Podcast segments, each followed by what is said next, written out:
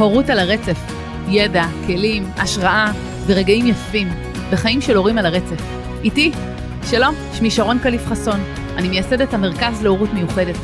מרכז שנוסד בזכות הבן שלי, יובל, שהוא מאובחן על רצף האוטיסטי, במסע חיים שלם של יותר מעשור, שמשתף אתכם באיך אפשר לעבור את המסע הזה בצורה שמחה, טובה, איכותית, ובעיקר בעיקר מצמיחה.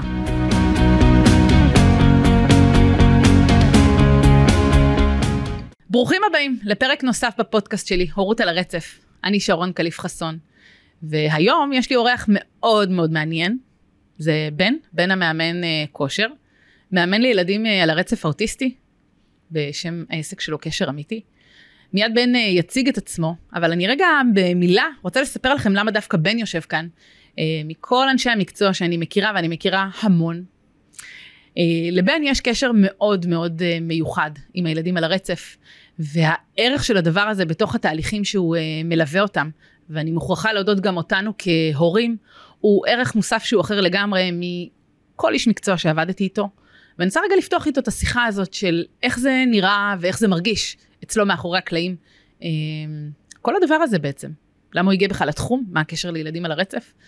מאיפה הוא שואב את כל הכוחות לעשייה באמת באמת כל כך משמעותית, ואני אגיד מאוד מאוד אחרת. עבדתי עם הרבה מאוד אנשי מקצוע, עם הרבה מאוד מאמנים לילדים שלי, בעיקר ליובל, בן זה לא אותו דבר.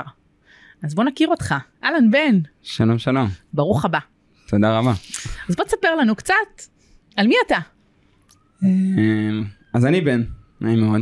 אני בן 29 מרעננה עכשיו מהרצליה. אני, מאיפה להתחיל? אני התחלתי... איך הגעת לתחום בכלל? חלמת שתהיה פעם מאמן כושר ועוד לא. לילדים על הספקטרום? לא. אז איך הגעת לתחום? התחלתי בכלל מעבודה בגן ילדים.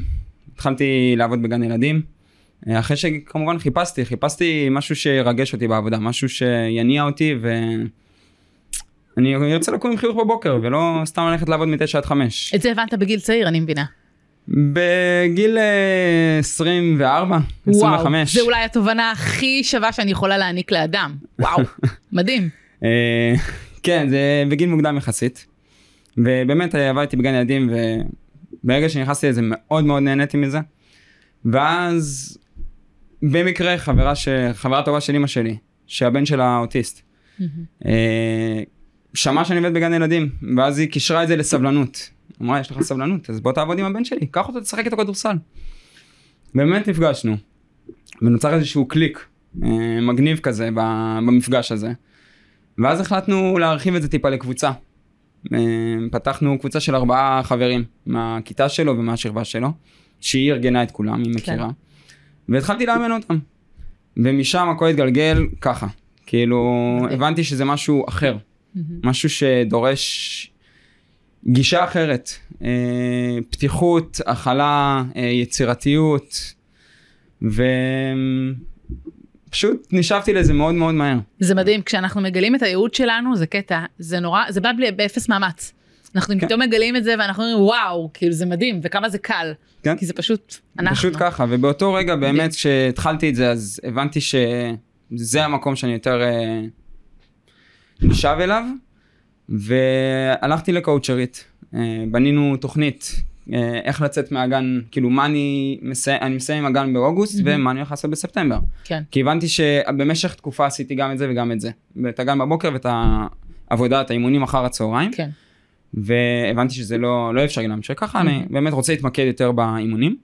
אז באמת בניתי תוכנית כמו שצריך ומבחינת אה, ביהור ערכים כן. מה כל ערך מה מה החשיבות שלו מבחינתי בסולם ומה עומד מאחורי כל ערך. רגע שיחה על ערכים איזה דבר מדהים זה וחשוב שכל בעל עסק ובכלל אני אומרת כמשפחה איזשהו בהירות לעשות אני מדברת על זה בפרק חשוב, של אה, חשוב. מה ההבדל בין הדרכת הורים לבין הקבוצות שלי וכמה השיחה רגע אה, על ערכים היא סופר קריטית כי אם אני לא יודע על מה מושתת, מה, על מה נבני יסוד שלי יושבות, איך אני יודע לאן אני בכלל הולך. זה הדלק שלי לדרך, כאילו, אם לא זה, אז בשביל מה אני, מה אני, מה אני עושה? מה מניע אותי בעצם, מדהים. וזה באמת חשוב, ברגע שעשיתי את זה הבנתי ש... איך לא עשיתי את זה קודם, וטוב שעשיתי כן. את זה כן. גם מוקדם יחסית. רגע, וקראת לעסק שלך קשר אמיתי? אני רגע מסתכלת על החולצה, אמיתי. חברות מבוססת ספורט. כן. ניסיתי באמת להבין מה, מה אני מחפש פה, ומה אני מעניק למתאמנים שלי, ומה הם כן. מעניקים לי, ובאמת, יש הרבה שמות ואין לזה סוף, ו- ובאמת נפל לי אחרי שבאמת חשבתי, נפל לי באמצע חתונה, אה, כשחיכיתי לחופה, ופתאום הבנתי שבאמת מה שאני מחפש זה, זה ליצור איתם קשר באמת אמיתי, אותנטי, כי כל מה ש... הערך שמוביל אותי הוא אמת, כן. זה תמיד. וקשר אמיתי, כאילו... עכשיו זה ברור למה התחברנו, אוקיי, כי אצלי הערך המשמעותי הוא יושרה ואינטגריטי ואותנטיות, שזה אולי החיבור המדהים ביותר לאמת. כן, אז פשוט ככה. ואין שני לאמת, וזה משהו שהוא מאוד מדבק, משהו שהוא עוצמתי ברמות. כן. אז uh, ככה זה נוצר, והבנתי שהקשר האמיתי הזה צריך להתבסס על איזשהו משהו, והבסיס של כל זה זה ספורט. אוקיי, אז אני רוצה רגע לשאול אותך באמת, כי אתה אומר ספורט ואני יודעת להגיד על יובל, תכף נדבר על היפוטוניה, שזה חלק מה... אה, כן. מהלקות של יובל, מעבר לאוטיזם ושאר הדברים. אה, הילדים האלה קשה להם, בסדר? אני מדברת על ילדים עם צרכים מיוחדים, זה יכול להיות עם ילדים אה, שיש להם מוגבלות לרובנו קשה. פיזית. ספורט לרובנו נכון, קשה. אבל כשלי ולך קשה, אנחנו יכולים להעלות את האתגר ולהחליט שאנחנו עושים עם זה פעולות מסוימות ואנחנו אה, משפרים ביצועים. אבל עדיין, אני לצורך העניין, נקודת האפס שלי היא שונה לחלוטין משל יובל, כי, כי נקודת האפס של יובל היא מינוס 30 לצורך העניין. כן. בגלל ההיפוטוניה, נכון. שזה. טונוס שרירים מאוד מאוד נמוך, כלומר, כלומר. המאמץ שהוא צריך לשים כדי להגיע כמובן. לנקודת האפס שלי היא הרבה יותר גדולה. ואז מה אנחנו פוגשים אצל הילדים? אגב, על כל לקות, לא רק אוטיזם, לא רק היפוטוניה, אה, יכול להיות אפילו נכות פיזית, או כל קושי מסוים, פיזי או מנטלי אגב, במקום שבו הם נמנעים. בסדר, בוא נדבר רגע על ההימנעות. איך המקום שלך בתור מישהו מאמן כושר ורגע בוחר לשים את האמת ואת החברות כערך עליון בתוך, ה, בתוך ההימנעות. איך אנחנו עובדים עם זה בכלל? יצירתיות. אמ, ההבנה שמה שמתאים לאלף לא מתאים לבית. ואם אימון כושר בסיסי, כמו שכיבות צמיחה וסקווטים, אימון כוח רגיל מתאים כן. ל... לאיתמר לדוגמה, מהמם. אימון כושר כזה כנראה בהתחלה לא יתאים ליובל. כי באמת המאמץ להביא את עצמך להתאמן הוא הרבה יותר קשה. ואני יודע שקשה לי, אני מכיר את הגוף שלי כבר נכון. לאורך השנים, הרבה יותר ולכן קשה אני לי, נמנע. מתעייף הרבה יותר מהר והשרירים שלי הרבה יותר חלשים מ- מהסביבה שלי ואני לא רוצה לעשות את זה. אז פה נכנס עניין הכימיה, ה- לייצר איזושהי כימיה עם המתאמן. זאת אומרת מכנה משותף. מכנה איזשהו משותף. מכנה משותף שלך ושל המתאמן בעצם. כן. אוקיי. שפה באמת נכנס הקשר האמיתי איתו גם, שהחברות הזאת, ה- ל- ל- להיות חבר שלו. להכיר אותו לה- בעצם. כן, להבין, הוא, הוא מבין שהוא בא לאימון איתי, הוא בא לאיזשהו מפגש של כיף. מהמם. ופה נראה... למרות שאני רגע אגיד, עוד לפני שהוא פוגש אותך, המפגש שלו רגע זה עם החולשות שלו. בתפיסה שלו, כ- כאדם רגע, למשל אני אקח את יובל כדוגמה, אני הולך לפגוש את החולשות שלי מול, מולך, כי אתה מאמן כושר. ואני רגע אומרת, אתה לא עובד ככה, אתה כבן, עובד בגישה של אני עובד עם החוזקות שלך. נכון. וזה קונספט שונה לגמרי ממה שאגב אנחנו רגילים אליו, גם ברמה דרישת הציפיות. וגם רגע אני אגיד ברמה שלי כהורה, כי גם אני עובדת עם מה שיש, ואני לגמרי עובדת עם החוזקות של הילדים שלי, לא רק עם יובל, וזה לכן מדבר את אותה שפה שלי כהורה רגע, שבו נמצא את המקומות שבהם יש חוזקה, שיכולה להיות אגב לא קשורה לספורט בכלל, נכון. או לשרירים, אבל איתה אני עובדת בתוך האימונים. אז בוא תספר לי רגע איך זה נראה, איך זה נראה באימון כשאני עובדת עם החוזקות של הילד. אה, דוגמה קלאסית עם אה, יובל, זה שהחולשות שלו כמובן זה הכוח, בגלל. ההיפוטוניה. כן. אז החוזקה שלו התבטאה אה, דבר ראשון בהומור. הבן שלך מצחיק ועושה לי את היום כל פעם מחדש. והיא... הוא גם מניפולטיבי, הוא עושה לך טריקים. רובם הוא בודק. מניפולטיביים והם אה, הם גאונים בקטע הזה והם יודעים, איפה לבדוק את הגבולות. כן, ופה זה חלק מ- מהניסיון ו... להכיר את השטיק. כן, בדיוק. נתת לשים לזה את הגבול. אמ, אצל יובל באמת, זה איך, איך שהצלחתי למצוא את זה במשחק כדור. משחק כדור אה, שהתחלנו, אה, הבאתי כל מיני אה, סוגי כדורים, כדור גומי קטן, כדור טניס רגיל, כדור כדורעף, כדור כדורסל, כדור ספוג, כן. כל מיני ניסית סוגי את כל האפשרויות, יאמר לזכותך. הייתי חייב איכשהו להגיע אליו, כי באמת כן. בהתחלה היה לנו המון התנגדויות. המון המון התנגדויות. כל פעם שהגעתי אליכם הביתה זה היה מלווה בין 5 ל-15 דקות של התנגדויות. לגמרי. שיובל לא רצה להגיע לאימון. מהמם. ו, וככה באמת אי אפשר להכיר. אז איכשהו באמת הצלחנו לייצר איזושהי הבנה שהוא מגיע לאימון, וזה לא שט כזה נורא, כי הוא לא צריך לעשות את כל הדברים שקשה כי לו. תמיד הוא היה חוזר בסוף מהאימון ואומר וואלה הייתי שואלת אותו איך היה, היה אומר לי אמא היה כיף. ואז זה להחזיר אותו רגע לחוויה באמת הכיפית כל הזמן, שבתחילת האימון הוא לא זוכר אותה בכלל, הוא רק עסוק בלהיות עסוק באימנויות. נכון. בזה הוא דבק. זה התניה, כן, זה חד. משמעית. לגמרי. וקשה ל... לפרק את זה. לפרק אותה, אבל אה, בסוף זה קורה, כי היום יובל, אה, מח- אני, אני מחכה ליובל למטה. אני לא עולה אני יותר... יצאתי מהתמונה, רק אומרת. אני שולח הודעה ליובל, יובל אני מחכה לך בשעה חמש למטה, והוא יורד. הוא כבר מארבע וחצי שואל אותי, אמא, אז מה השעה? אני אומרת לו, אז תבדוק בשעון ותדע, והוא כבר ברבע לבדרך וזה סימן. שההתניה פורקה לחלוטין. לחד משמעית. אגב, אני פוגשת את זה בעוד מקומות, כי גם ההתניה של ללכת לשיעור אה, של הוראה מתקנת באנגלית ובשפה, התמודדויות שהיינו מתעסקים איתם כל הזמן במהלך השבוע, והתפוגגה גם בשאר המקומות. זאת אומרת שכשאני מפרקת תבנית אחת, אני מפרקת אותה.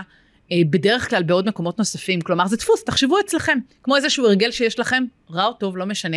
אני רגע אתייחס להרגלים שמקבעים אותנו ופחות טובים לנו, כשאנחנו מפרקים אותם, קודם מזהים אותם, כמה קל זה להשליך את זה אחר כך על אה, שאר ההתנהגויות שלנו, ובעצם אה, להפוך את זה לדרך חיים שהיא הרבה יותר מיטיבה. ואני רגע רוצה לדבר על המקום הזה של כמה חשוב כאן הקשר ההורי.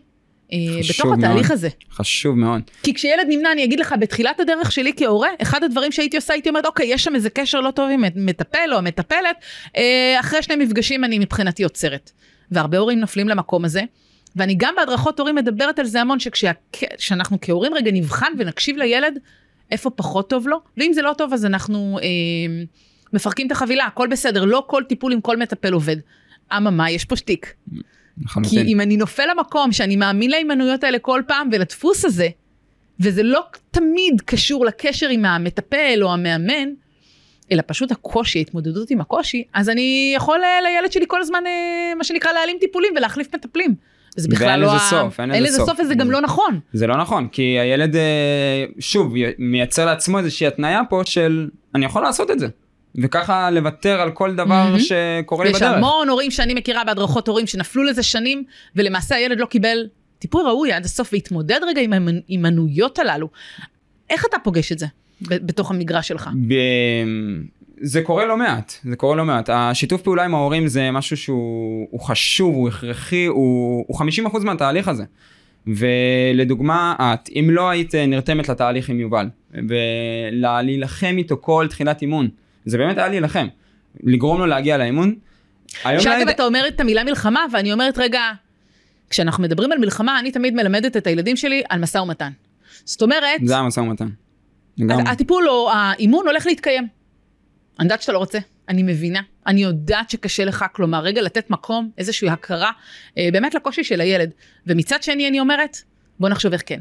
זאת אומרת להתקיים הוא מתקיים, בוא נחשוב איך כן. ואז הפתרונות הרבה פעמים היו עולים ביחד, גם נכון. אגב איתך, לצרף את אמה למשל לאימון. לצרף את ליאם, לצרף חבר לאימון, לקצר אותו. לעשות אותו בבית במקום למטה.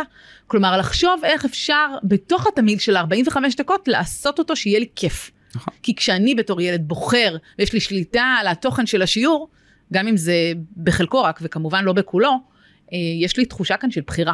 נכון. ואז זה לא מישהו כופה עליי ואני צריך להגיע לטיפול. זה מגילאים מאוד מאוד קטנים אני חייבת להגיד, אגב ולגילאים אפילו מאוד מאוד בוגרים. אה, נכון. והשיתוף פעולה של ההורים הוא מאוד הכרחי פה, כי אני יכול לתת דוגמאות על הורים שלצערי לא משתפים פעולה. על, למה אה, אתה מתכוון?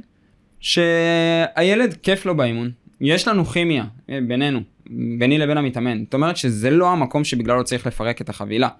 זאת אומרת אתה יודע מספיק לזהות באינטגריטי שלך מתי זה נופל על מקום שאין כן, לנו כימיה כן. וזה יכול לקרות כן. לבין מתי באמת כן. יש שם אני דפוס יכול של להגיד הימנעות. שהאחוזים של המתאמ...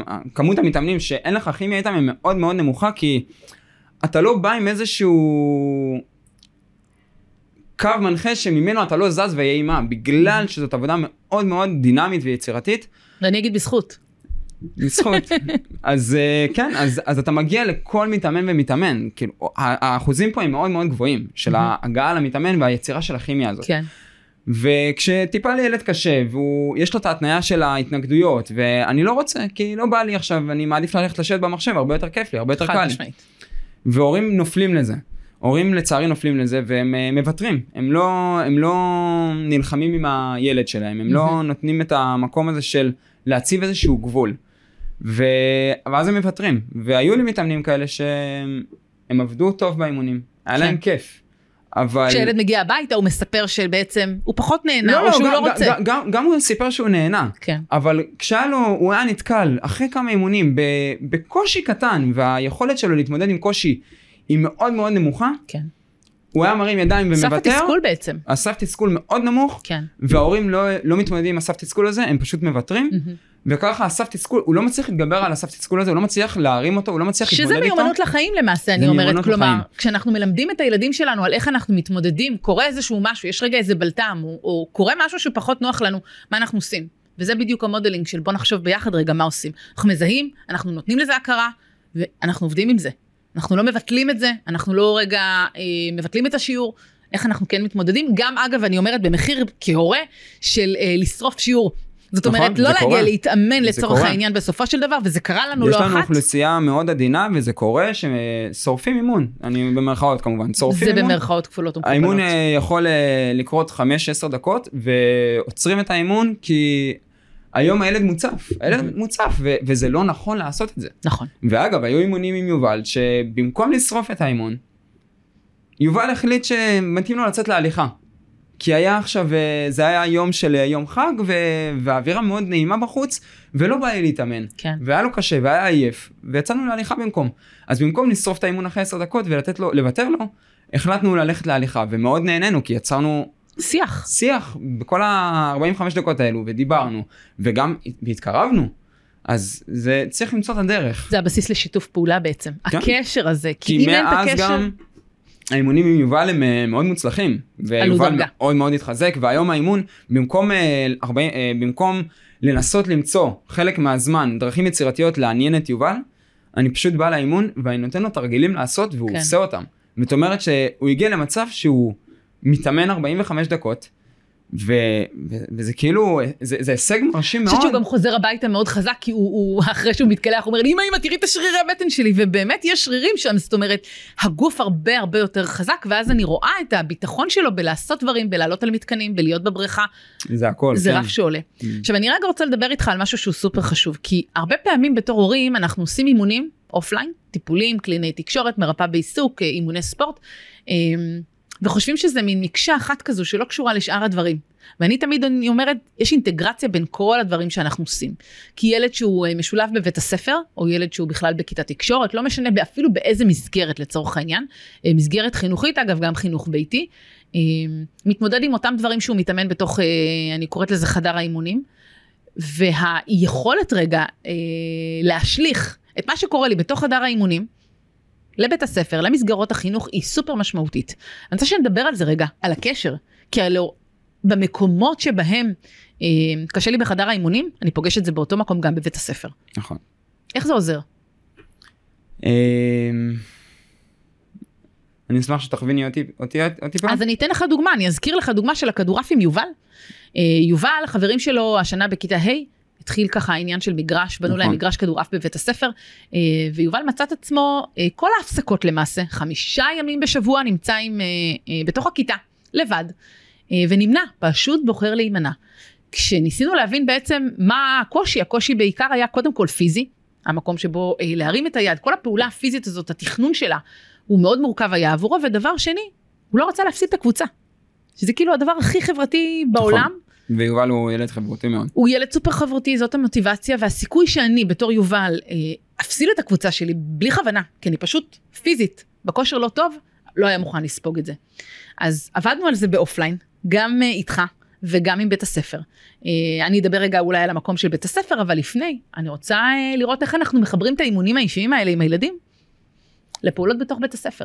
לדוגמה כדורעף באמת כמו שנתת לי עכשיו זה ברגע שרק זרקת לי את הנקודה הזאת שהוא באמת לא משתתף בגלל החששות בגלל הקושי. כן. התחלנו לעבוד על זה. התחלנו לחזק את יובל בכדורעף עכשיו אני לא אהפוך אותו לשחקן כדורעף מקצועי מהמם. ובכל זאת התחלנו להתאמן כדורעף התחלנו לשחק מד- בדרך הכי יצירתית היינו בגינה ויש שם שיחים. התחלנו לשחק עם אה, כדורים, אה, כדורי, כדור כדורעף מעל השיחים. באמת להתאמן שם. ואז עברנו קצת לכדורי טניס. הכי עובדים ש- ממה שיש לדעתי, לא כן, צריך ממה עכשיו כדורשת. אה.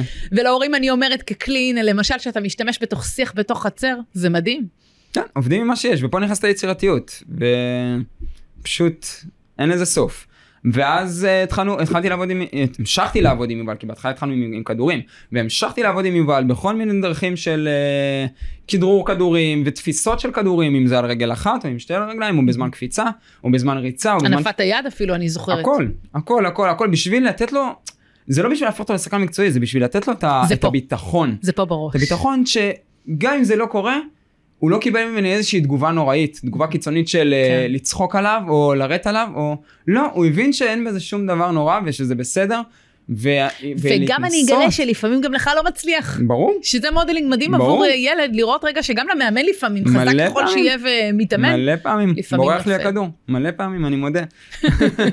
וכן, וככה בעצם, גם, ההתנסות הזאת מייצרת אצלו איזשהו ביטחון, שהביטחון הזה מקנה לו את האפשרות, בזמן ההפסקה, ללכת ולהשתתף. גם אם זה בהתחלה לדקה, ואז לשתי דקות, ולשלוש דקות, ואז להפסקה שלמה, מבלי לשים לב, כן. הוא פשוט משחק כי...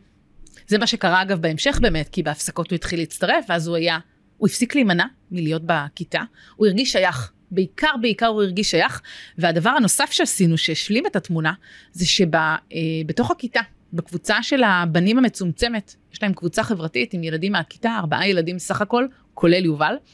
אה, הילדים הבינו שזה בעצם הקושי של יובל, ההבנה רגע על איך החוקים עובדים, על הקושי הפיזי והפחד מלהכשיל אותם, ולקחו מסכה, מסכה של אה, קורונה, שמו אותה על השולחן עם דמויות של לגו ופשוט אה, המחישו אה, את מה הם הכללים של הכדורעף בעצם, מה קורה כשמישהו נפסל, מה קורה מבחינת הנקודות, איך צוברים.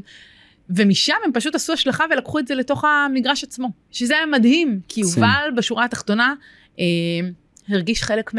ולא חשש לשים אה, בשלב הבא את החוסר ניסיון שלו ואת המקום שבו הוא חושש להכשיל אותם, אלא זה היה על השולחן. וזה המקום שבו ה- ה- החלק הפיזי נתן מענה מנטלי גם. זאת אומרת, זה ה-360 מעלות שלנו בתור הורים רגע, אני אומרת, בכובע שלי, לעשות את הסגירת מעגל. זה לא רק לעבוד איתך כבן מאמן הכושר, זה לעבוד גם עם בית ספר, ועם הילד, ועם החברים, ולעשות את האינטגרציה. זאת אומרת, זה סוד הקסם בעיקר. כן, השיתוף פעולה המלא זה המלא עם כל האנשי צוות מסביב, מאוד מאוד חשוב. אני יכול לתת דוגמה על אה, מתאמן שלי שברגע שהבנו שיש קשיים מסוימים בבית הספר מבחינה חברותית, כן. אני יצרתי, האימא דיברה עם המנתחת התנהגות והמנתחת התנהגות דיברה איתי, ובעצם יצרנו איזשהו משולש כזה.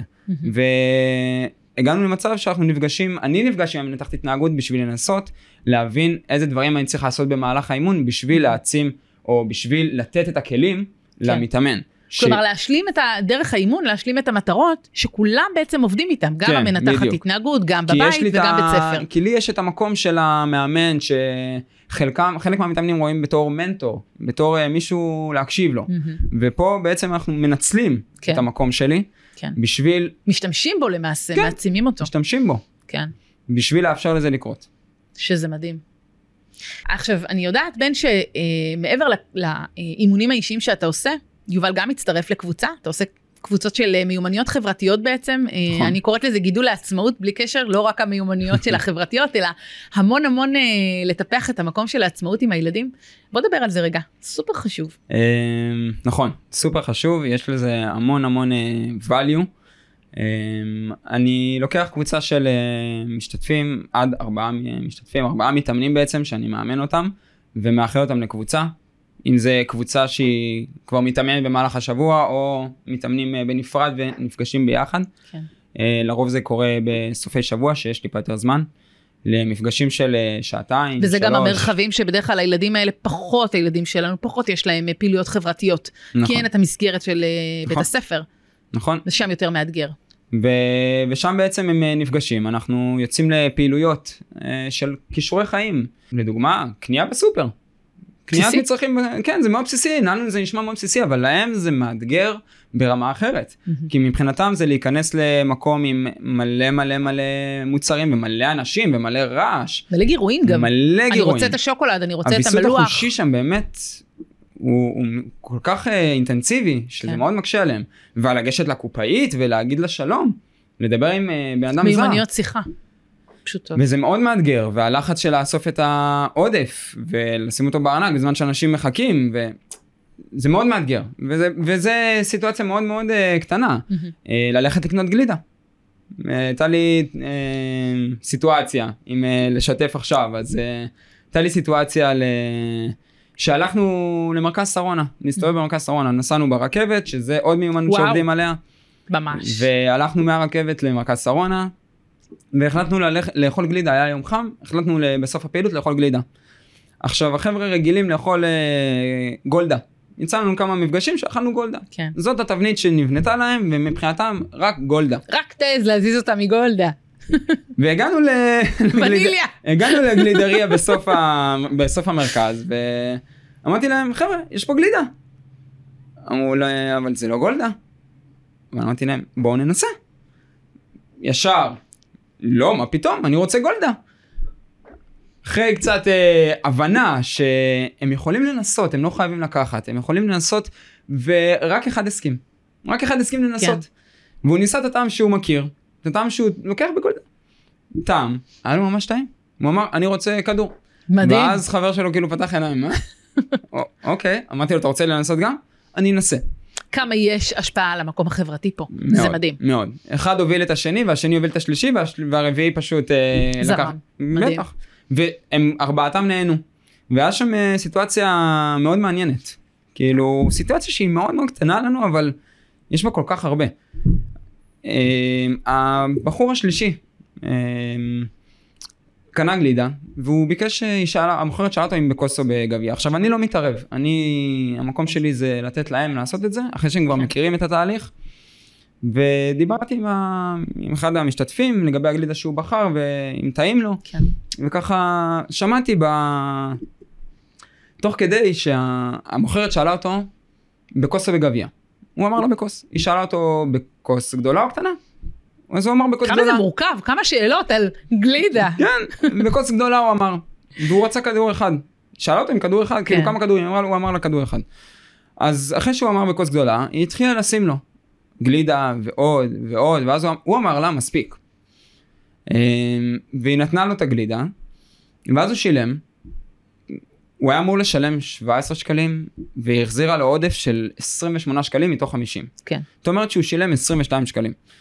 וראיתי את כל זה ככה מהצד, והוא לא ספר בכלל את העודף. שזה הרבה פעמים מה שקורה להם.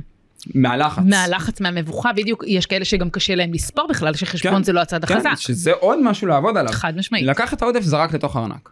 ואז באתי אליו, אמרתי לו, בוא תספר? לי כאילו מה, כמה עודף קיבלת? "אה, אני לא יודע. אה, אוקיי, כמה שילמת? 50 שקלים. כמה היית אמור לקבל? לא ידע, אז אמרתי לו, תסתכל על הלוח, כאילו, תראה כמה, כמה עולה. כן. ואז הוא אמר, אה, עולה 17, אוקיי, אז כמה עודף אתה צריך לקבל? ואז הוא הבין. ואז הוא אמר לי, אוקיי, אבל אה, נראה לי שקיבלתי פחות. אמרתי לו, כן, קיבלת 28 שקלים. למה קיבלת את זה בעצם? למה קיבלת סכום כזה שזה כן, שונה. לא, זה לא תואם? והוא לא ידע לענות על זה. אז באמת נתתי לו את האפשרות של ללכת לשאול את המוכרת, ואז הוא. אמר לי, אבל, אבל כבר שילמתי לה, כאילו, סיימנו, אני לא יכול לדבר איתה יותר. הוא לא, הוא לא הבין בכלל שהוא יכול לדבר איתה. אז אמרתי לו, "אתה- דבר ראשון, אתה יכול לדבר, אתה יכול לשאול, אתה יכול להבין מה קרה. אז הוא באמת הלך ופנה אליה, ואז היא הסבירה לו שהוא ביקש כוס גדולה, ובכוס הגדולה שמים יותר כדורים. כן. אז בגלל שהוא עצר אותה באמצע, היא לא חייבה אותו על שלושה כדורים, אלא על שני כדורים. וזו סיטואציה קלאסית. לחלוטין, אני ש- נתקלת בה כל הזמן. שאם הם לא חווים אותה, הם לא ילמדו ממנה. אם הם לא זוכים לאפשרות אפילו רגע לעשות את הקלוז'ר כי עבור החוויה. כשהורים הולכים עם הילדים הם פשוט יקנו להם את זה, מהמם. לרוב, כן. כן, אני לא מכליל, אבל לרוב ההורים פשוט יעשו את זה בשביל הילדים, כן. כי זה באמת מאתגר עבורם. כן. ופה נכנס העניין של הכישורי חיים בפעילות הזאת, שאני לא עושה כלום בשבילם, כלום, כלום, כלום. שזאת אמירה סופר סופר משמעותית וזה מחזיר אותנו לשיחה על סמכות הורית. כמה אנחנו עושים בשבילם דברים שהם לגמרי יכולים לעשות ואנחנו חוששים רגע מההתעמתות בחוץ אה, או, או מול ההימנויות שלהם. לנעול כי נעליים. בבחירה הטבעית שלהם כן הם לא ירצו יובל לא רצה נעליים לא רצה לשרוך שרוכים לא רצה לרדת למטה לא רוצה לקחת את המזרן יוגה. זאת אומרת הרבה הרבה מאוד התמודדויות שהם סביב הדבר הזה וזה חלק מה-ADL מאותם דברים של כישורי עצמאות שלהם. מאוד מאוד מאוד חשוב לאפשר להם כמה שיותר, ליפול. לטעות, לחוות. מכל גיל, מה, מהגיל הכי צעיר הכי שיש, צעיר. מ, מ, מ, מלהוריד לו את המכנס בשביל שיעשה פיפי בשירותים, תן לו לבד, שיתאד- שיאתגר את עצמו, שיהיה לו קשה. שישפה לך פיפי. עד באמת, אני- שיצליח ואתה תעזור לו כמובן ולהוריד ולנעול כן. נעליים זה, זה, זה, זה, דברים זה דברים בסיסיים. בסיסיים. כן. שאנחנו הרבה פעמים אה, חוששים בתור הורים ויושבים להחזיק מהצד את, ה, את היד וככה, צריך לאפשר צריך אני לאפשר אומרת תנו ות- להם ליפול דרך הנפילה, איך ילד יודע? כל ילד. איך הוא יודע אחר כך איך הוא מתרומם ואיך הוא קם? רק עם השפשופים בידיים, רק עם היכולת של המסוגלות העצמית הזאת שלו. אני כל פעם מחזירה את זה למודל אני של אה, אה, שייך אהוב ונחוץ, משמעותי, כמה אני מרגיש שאני מסוגל לעשות בעצמי. כי במקום שבו אני לא מרגיש שאני מסוגל ושלא בוטחים בי, אני בטח לא אבטח בעצמי, זה פה נכנס באמת הביטחון העצמי הערך העצמי ברגע שאני מסוגל לעשות דברים ואני אני עושה אותם אני יוצר לעצמי איזשהו. עומק. נכון. יוצר לעצמי איזשהו עומק שהעומק הזה בעצם מקנה לי איזשהו ביטחון עצמי שמאפשר לי להמשיך לנסות עוד דברים כן. והניסיון הזה מקנה לי עוד שוב זה איזשהו גלגל שחוזר לא. על עצמו. זה עמוד שדרה. ככה בונים חוליות בעמוד שדרה, פשוט ככה. כן. אז בן, אני רוצה רגע לשאול אותך בתור מי שעובד עם הרבה מאוד ילדים אה, אה, בכל מיני לקויות שונות. אתה עובד עם הילדים, אני עובדת עם ההורים, ותמיד אותי שואלים איך אני לא מביאה את כל זה הביתה איתי. אני רוצה להחזיר את זה אליך. אתה לוקח אה. הביתה את העבודה? תלמדי אותי איך לא לקחת ואני אני אקח את זה אבל אה, כן אני לוקח את העבודה איתי. אני לוקח את העבודה איתי. אה, איך זה נראה בחיים שלך כשהעבודה חוזרת איתך הביתה? זה זה קורה במצבים שלא הולך לי שיש לי המון התנגדויות עכשיו עם אה, מתאמן שהאימון פשוט לא לא מצליח לא משהו שם לא טוב קורה וזה מאוד מתסכל אותי זה מאוד מתסכל אותי ואני חוזר הביתה וזה יושב ואני מנסה באמת להבין מה אני צריך לעשות אחרת ואני מדבר עם הבת זוג שלי ואני קצת פורק את זה כן. וזה יכול גם אה, כמובן ללכת לצד השני שאני אחרי תהליך ארוך או קצר מצליח לגרום למתאמן שלי לעשות משהו שהוא לא הצליח משהו שהיה רחוק מאיתנו כן. לדוגמה להתמסר בכדור. אה, בסיסי ככל שיישמע. ומאוד מאתגר יכול לקחת גם חצי שנה. וכשזה משהו כזה קורה אז אני אני בשמיים אני בשמיים וזה הולך איתי זה הולך איתי ואני מגיע הביתה ואני במצב רוח טוב. ואני אני, אני מנסה אני מנסה להשאיר את ה... לא לתת לזה להשפיע עליי יותר מדי כדי שוב לא להיות באיזושהי רכבת הרים רגשית. אני יכולה להעיד מניסיון איתך שבמקומות שבהם זה פחות הצליח נניח עם יובל, אה, אז המון שיתפת אותנו. היה איזשהו שיח מאוד מאוד פתוח והשיח הוא פתוח כל הזמן וגם המקום שבו אה, חזרת על כל מיני סרטונים למשל ובדקת איפה הנקודות כשל או איפה הנקודות שיותר מאתגרות את יובל ושם מצאת פתרונות יצירתיים נכון. אגב באופן שהוא הדהים אותנו אפילו. שיחה רגע אפילו איתנו עם ההורים להראות לנו מה עשיתם בס, ב, ב, ב, בנקודות הזמן עם יובל כדי שגם אנחנו נוכל לדבר על זה איתו וגם אנחנו נוכל רגע לחוות את ה... אה, את מה הוא מתמודד איתו. כי זה לא רק לשלוח את הילד ל-45 דקות אימון עם המאמן ושגר ושכח, אלא רגע הבנה של מה הוא חווה בתוך התהליך איתך. כי זה לא רק הרי פיזי, אמרנו את זה כל הזמן, זה בעיקר מנטלי, ואני המון המון מתעקשת, וגם עם הורים, אה, לשמור על חוויות הצלחה, קטנות ככל שיהיו. אנחנו משמרים חוויות הצלחה כי זה הקסם, זה הדבר, נכון. זה אולי המוטיבציה הכי משמעותית ללחזור הלאה. אם אני חווה כישלונות ואני לא מצליח, וזה רק מחזק את הדימוי העצמי הנמוך שממילא יש לי כאדם, אני רק מחזק את החולשות. נכון, וזה הרי. אמרנו מלכתחילה שזה לא מה שאנחנו עושים כאן. אנחנו מחפשים רק לחזק את העליות ואת ההצלחות בדיוק, לחוות. הצלחות. כן. ולכן כן להראות את ה... כמה, כמה תרגילים עשית בתחילת האימונים וכמה היום אתה עושה. ילד שלא הצליח לעלות בטונדות לא הצליח לעלות מבלי לשבת על הבטונדה ואז לקום כן. היום הוא פשוט קופץ אותם. זה הצלחה שהיא שזה משהו לשקף עבור המתאמנים, כי עבור הרבה המתאמנים. פעמים הם לא עבור- רואים את זה בכלל. עבור המתאמנים ולהזכיר להם את זה ו... וגם להגיד את זה להורים כן שההורים ידעו גם להגיד את זה לילד. חד משמעית. חד משמעית. אז בן, לקראת סיום, אני רוצה לשאול אותך שאלה אחרונה, הכי חשובה. מה עצת הזהב שלך? אם יש כזאת, אני לא יודעת. אה, עצת הזהב. עצת הזהב שלי היא התעלמות מהתנהגות שלילית וחיזוק התנהגות חיובית. זה משהו שעבדתי איתו בגן ילדים, זה משהו שאני עובד איתו באימונים. איזה קשה זה. אה, וואי, אני חושבת זה, על זה בתור הורה רגע. זה, זהו, זה, יש פה משהו טריקי וחשוב להבהיר שאני לא מתעלם מילד עכשיו שקיבל מכה והוא בוכה, אני לא מתעלם, לא. אני, אני שם, אני תומך בו, אני, אני מחבק אותו אם צריך, ואני נותן לו את מה שצריך בשביל להכיל את הכאב שלו ובשביל... לתת לזה הכרה, לו, רגע. לתת לו הכרה ולתת... ראיתי אותך. שיה, ש, עד שיעבור.